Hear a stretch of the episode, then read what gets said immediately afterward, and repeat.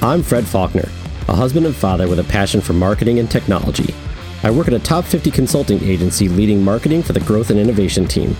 On this podcast, I share my thoughts, opinions, and experiences in business and in life.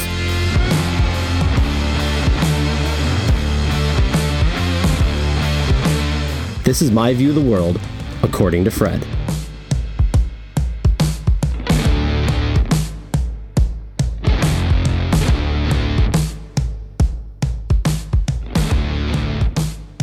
Everyone, and welcome to the first episode of the According to Fred, the podcast. I am your host, Fred Faulkner, and I am so excited that you are here to join me on this journey. So, we're going to kick off this podcast um, with something that is, I think, hitting news more and more. And I don't want this necessarily to be a news a news podcast, but certainly it's a topic that I think should be on everyone's mind, both as marketers and as consumers, and that is coming down to privacy and how marketers and consumers, in my opinion, are starting to become at odds with how we are getting and acquiring data as marketers, how we're treating that data to market to consumers, and, and how consumers are starting to take control with the tools that are being handed to them, such as new phones and new privacy options through browsers to allow them to manage their data more consistently. So it's a big meaty topic. Uh, there's two points of view that, uh, or at least two two parts of this that come out to. Um, there's the marketer's angle, and then there's the consumer's angle. I'm going to try and cover my opinions and thoughts on both of those. One being a marketer that is using a lot of technology today to connect with prospects, connect with customers, to connect with people that are helping to uh, run our business, and then as a consumer who is actually you know looking at new phones and looking at what new ways my data is being acquired and how my data is being used and sold and how I feel about that. So that's going to be the topic of our first podcast. I hope you stick around and listen to it in its entirety. We'll love your feedback. Um, feel free to connect with me on LinkedIn or Twitter to kind of share some thoughts on this. But uh, let's get started. Marketers, we have had this amazing run of being able to collect data and use it to our advantage to create great marketing programs, connect with customers, acquire new customers, advertise, send emails, um, do multi omni channel marketing where we're connecting experiences together. And in many cases, that's been great because we've been able to give consumers value in how they interact with us via awareness, engagement, retention, advocacy, and loyalty. Technology has enabled us to do that on ways that uh, no one would have imagined when the telephone book came out and you're in the back of the yellow pages to produce an ad. Today, you know, that has just been one of those amazing things with technology and, and giving us marketers tools to do that. In fact, you know, again, there's still tools that are way beyond what a lot of marketers can handle. I think there's a gap between marketing um, maturity and skill gaps between being able to really use these tools effectively. That's why I think a lot of organizations still struggle with what their marketing departments look like, uh, breaking down silos, connecting things together, and being able to create great experiences that don't still that, actually straddle that line of, of freaking people people out, um, that creepiness factor of how an ad might follow you, or hearing something, you know, you're talking in the room and all of a sudden your phone has an ad, and all the ways that that kind of that, that underlying conversation that you know happens with your friends. Like we were just talking about this, and how did all of a sudden this show up in, in a Facebook ad? And that's all because there's definitely things that are going on behind the scenes, and technology is enabling us to do that as marketers, right? Sell ability to wait, ability to grab that content, grab that data being sold by an app to us to then retarget, put inside Facebook, put inside Amazon, put inside some other retargeting platform, and and show that up. But but it is that creepiness that is really starting to get on people's people's nerves. But on the same tone with that, I would also say that consumers have really let us do that too, right? That there is that that ignorance of of free. There's that ignorance of I just want to get access because I need that the real time hit of dopamine, you know, in playing a game or, or downloading something, or because of the new hot shiny object. You know, this week it's TikTok. You know, two years ago it was it was Instagram, and what are the cool kids using these days? Um, those are all things that kind of come into effect. But really, marketers, we've had a great run, um, but now without its speed bumps. So let's get down to something that's really kind of basic. Um, technology is always going to be more advanced than what consumers and marketers are willing to or able to handle. speaking from the world of being in marketing technology for the greater part of almost two decades and having been the email marketer that's emailed an entire database from your work, um, being the person that has been watching companies like Adobe and Salesforce and Microsoft and Facebook come into fruition, where these apps are continuing to and these these platforms are continuing to create solutions or tools that can give marketers the ability to really target and hone in on things. It, it's it's interesting to see how our world has evolved.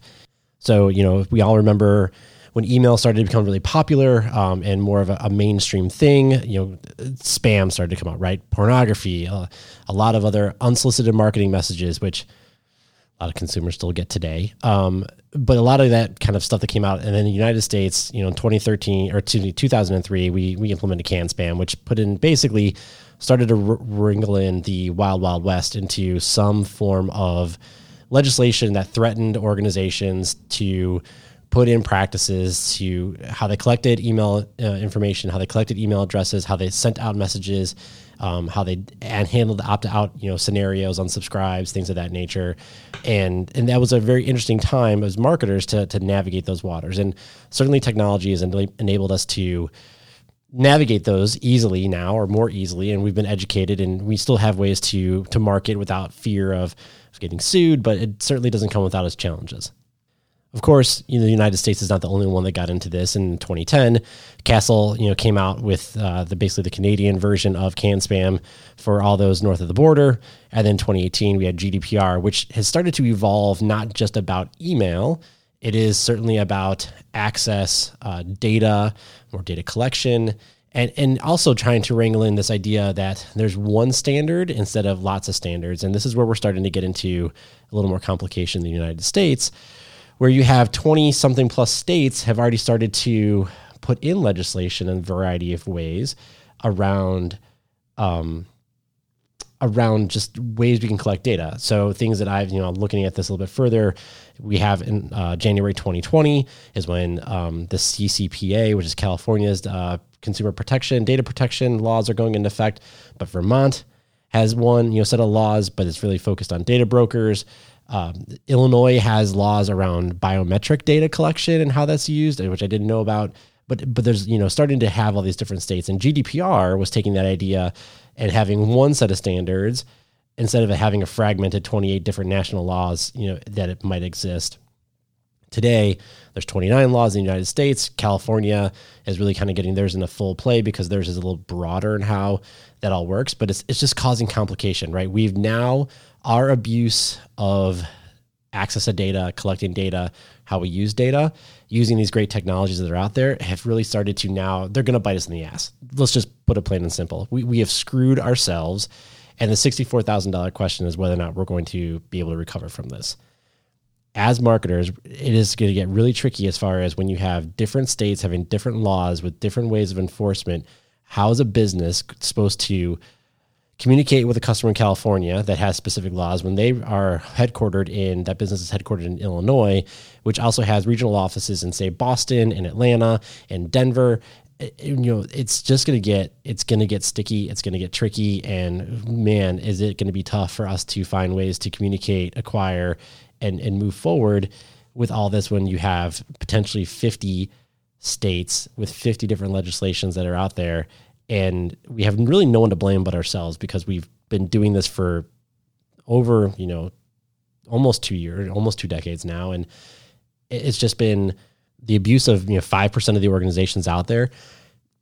It's causing all of this to, to happen more and more because consumers are starting to to pipe up. But we've had to let legislation come into play to regulate how we do our jobs because we've been lazy. Lack of a better word we've been lazy now that laziness hasn't come without its challenges, right? Legislation's come into play because we've had companies get lazy on cybersecurity. We've had companies not take their data security um, as serious as they should, and we've had breaches, right? I mean, how many different breaches have we talked about or heard about over the last decade of not just you know a couple hundred accounts, not a couple thousand accounts, you know, millions of people getting personal identifiable personally identifiable information breached, right? So we've had We've had credit. We've had um, the big um, credit providers have been hacked. We've had you know Yahoo's been hacked. We've had you know I'm sure every major corporation, not every major corporation, but a lot of the big major corporations. You know, those are the ones that kind of jump out to my mind right now. But we it seems like every year we've had one of these. Like Target got hit.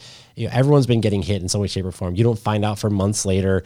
All of a sudden, everyone's getting notices that they can have you know their credit history locked down and, and you know a deep web scanning of their their contact information being out there. And certainly it's it's always been top of mind. And that's really where legislations come into play. But the reality of the matter still sits out is that data is being collected constantly and consumers are constantly giving it up for a value proposition that may or may not be the right value proposition for them. But certainly they're doing it. And that's where we are taking advantage of that information and we're selling it and we're providing it to other people. And that's business models that are coming on behind the scenes.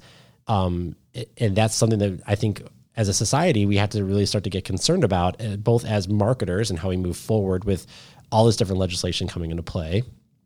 And then as consumers and at what point is it going to take for us to get real about how we treat our own personal data as a currency as a transaction, as a relationship with the brands we care about, the brands we want to interact with, versus just sharing information for the sake of sharing it. So what's gotten interesting is that not only are is legislation coming into play, but now you have consumer companies that are, are jumping into the ring as well. And so Apple a few years ago with Safari started doing things like killing third party cookies after 24 hours versus whatever time frame that cookie might have been set for.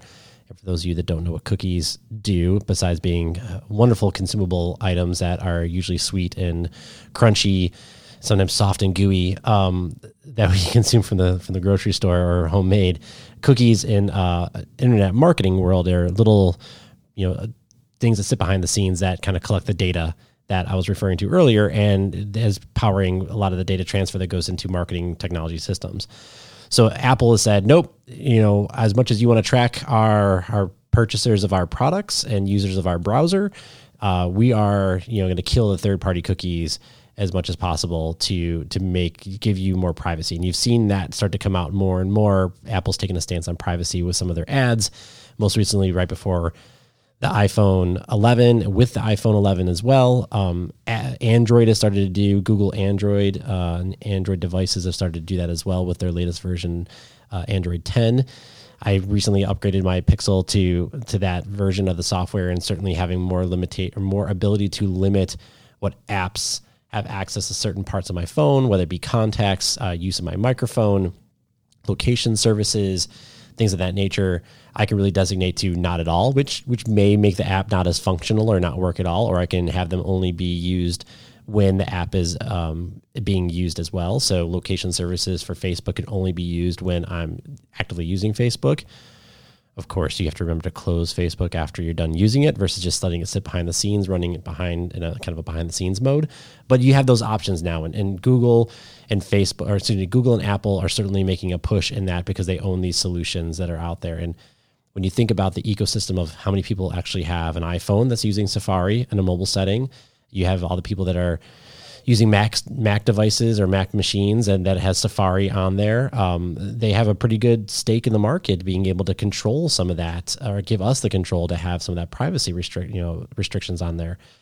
Um, Android being the, the you know largest operating system that's out there. And you think Samsung uses Android, um, certainly Google phones do, uh, HTC, you know, a number of other providers is pretty much the ecosystem is either Android or Apple. Um, you know, you have all that now happening potentially at the other end of the spectrum because while you have some more privacy coming in at the app level with the actual operating system, Google is also starting to flirt with the idea of doing a similar cookie crushing going on um, with the Chrome browser, which is by far the most popular browser that's out there outside of it's probably Chrome, then it's probably Safari. And between those two browsers, you probably come consuming or covering 60 70% of the of the internet usage out there i think uh, internet explorer has taken a huge nosedive certainly their microsoft's new version edge is is not as popular either so it, it, it's just at the end of the day you have now consumer companies starting to take privacy as a You know, maybe it's a, a, benefit, a feature. Use our browser, get more secure, um, have more privacy options of how companies are collecting your data, and and those are interesting ways to kind of play it out. Now, certainly, when you have a, a organization like Facebook, obviously the Cambridge Analytica uh, fiasco that's out there. It really never got solved, I think, but that was out there. You know, a lot of people use Facebook or Instagram, which is also owned by Facebook. You have all these apps that are out there that are doing things. You have browsers that are collecting things. You have operating systems that are collecting things. Um, your behavior, your usage, the apps you use, screen time, how far you scroll down in an app. I mean, we can track as marketers, we can track a lot of stuff about your behavior and then use that behavior to influence uh, predict, do other elements to really drive into building better customer experiences. So is this we're trying to collect stuff. You have consumers that are, you know, legislators that are doing things in the, uh, in the light of all this, this, data breach that's going on. But now you have also consumer companies jumping in and saying, we're going to give you more privacy options as well. Now, I think there's a little bit of a twist to that you have companies again like we'll, we'll go with google for example. So google not only has a browser and they have an operating system they have their own real ecosystem platform right? So they have all these now they own nest they have all these nest devices um, that are out in the world. You have the google assistant that's capturing data. Now you can do things in the new version of um, the pixel phone. You can tell google assistant to, to kill data um, that type of stuff. But the other part of what uh, google has is things like oh my gosh, they also have an advertising engine, DoubleClick and AdSense, and so and they have web reporting tools like um, Google Analytics and and other platforms for, from a marketing perspective. So now you have companies like Google that are delivering consumer products, but also have business products. And so the the question, they're not the only one though, too. So right, so Apple has their content engine, they're a hardware company, they're a software company. Um, they aren't as much of an advertising company, and I say that with a big asterisk of a of a yet. Um, so it's interesting when you have companies that are owning ecosystems like Facebook. Uh, again, an ecosystem of of products that interact together that a huge, vastly amount of, of organizations and companies and and he, and individual people are using and they're they're getting into other things like let's let's give internet to the entire world. So they got they're doing technology that's putting solar planes up in the sky that are allowing internet services to be beamed off of it. And yes, there may be the altruistic effort of connecting all the humans in the world. And thanks, Mark Zuckerberg. But at the same time, you're also collecting a boatload of data on all these people too. And you know what ramifications does that have? And I think Cambridge Analytica is just a, just a tip of an iceberg of what could be possible. So privacy again, like from that perspective, is, is an interesting interesting thing. So data collection, but now you have organizations that are going to limit some level of data collection, but also have marketing engines that a lot of marketers use. So um, let's think about this from a slightly different, you know, another way from a business perspective. You have so Apple and Google own content create content creation tools in some cases, uh, content delivery tools, and and marketing tools.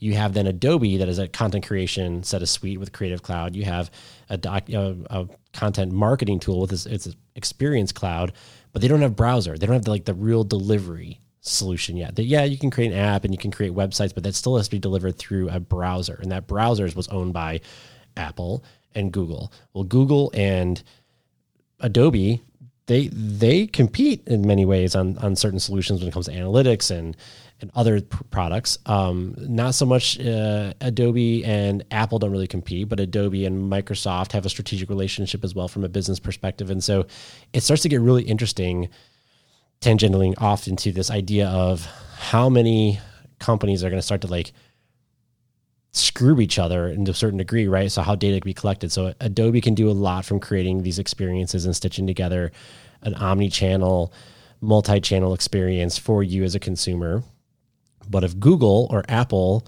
nicks on how some of the ways that data could be collected, that value proposition of an integrated experience starts to die because they want businesses to use Google and specifically, I'll just use them.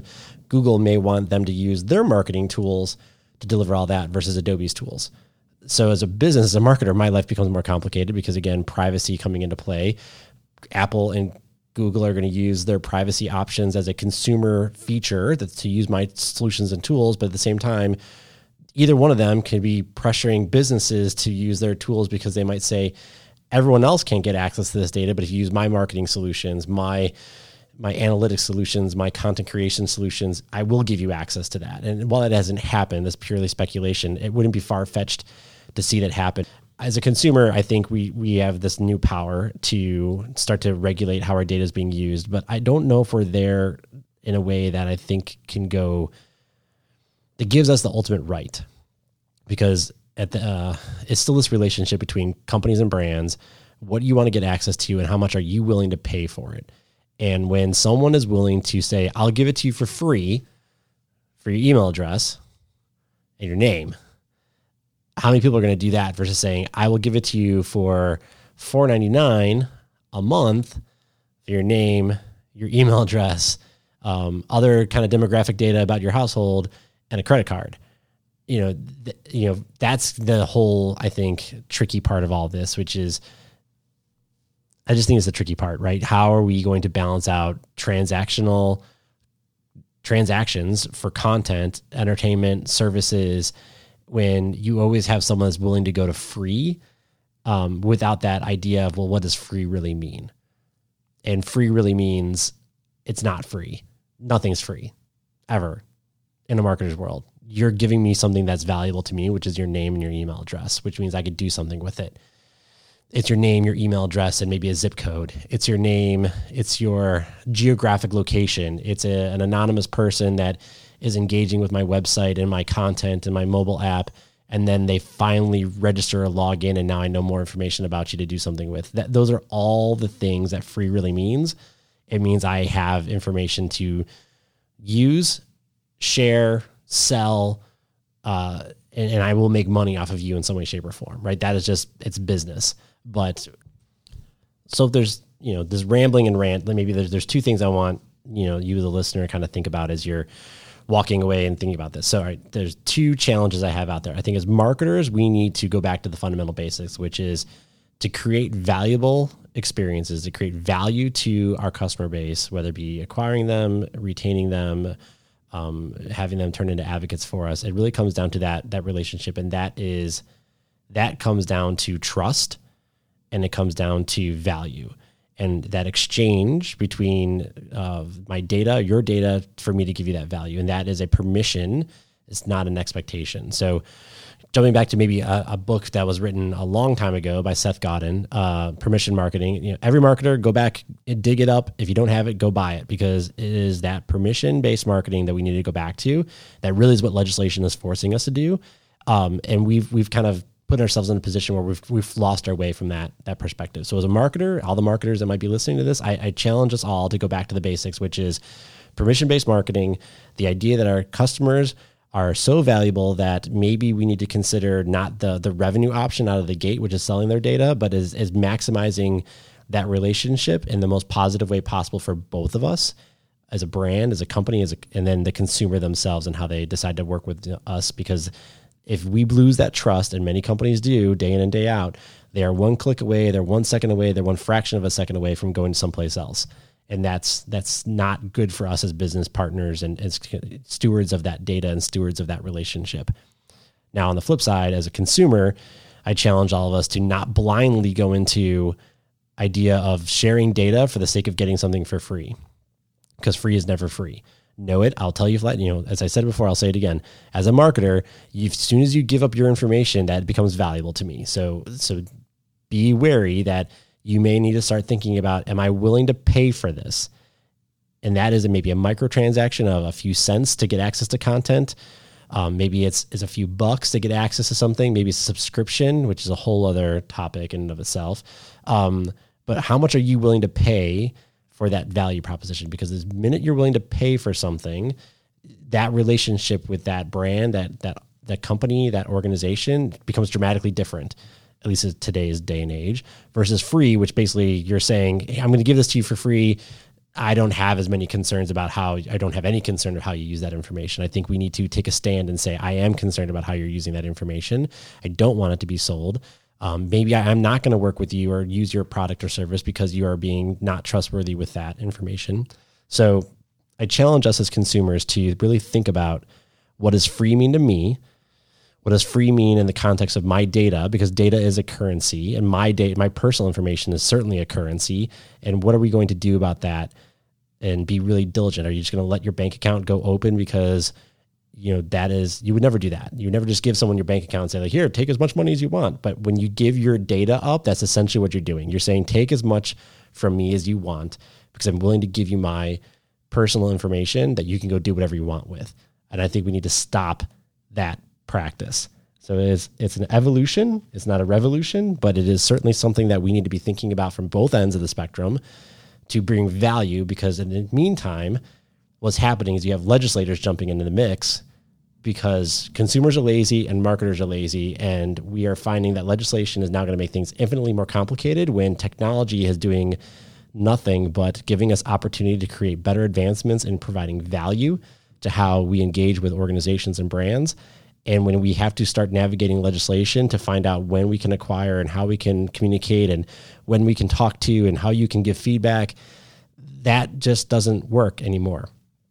That relationship becomes tarnished because we have to worry about getting sued and we have to worry about all these other legal things. And that is just the byproduct of us being at a point where we've just been lazy, we've been abusive, we've been untrustworthy. And man, if I, as a marketer, have to start to navigate 50 different legislation, 50 different legislations to find a way to communicate with my customer base or acquire new customers, uh, we are all going to fall apart or it's just not going to work.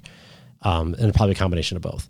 So um, I'm going to wrap up my pod, this one first episode with that thought that uh, we need to be more better stewards, and as consumers, we need to be better about how we are sharing our data with with those brands that we're engaging with. So that is it. Um, thank you for listening. If you have a thought about this, if you have a, an opinion, please uh, hit me up on Twitter, hit me up on uh, LinkedIn, share your thoughts. Let's have a dialogue. Would love to hear your points of view um, about all this as well. So thanks for listening. Uh, looking forward to recording more episodes. And that is all. You guys have a great day.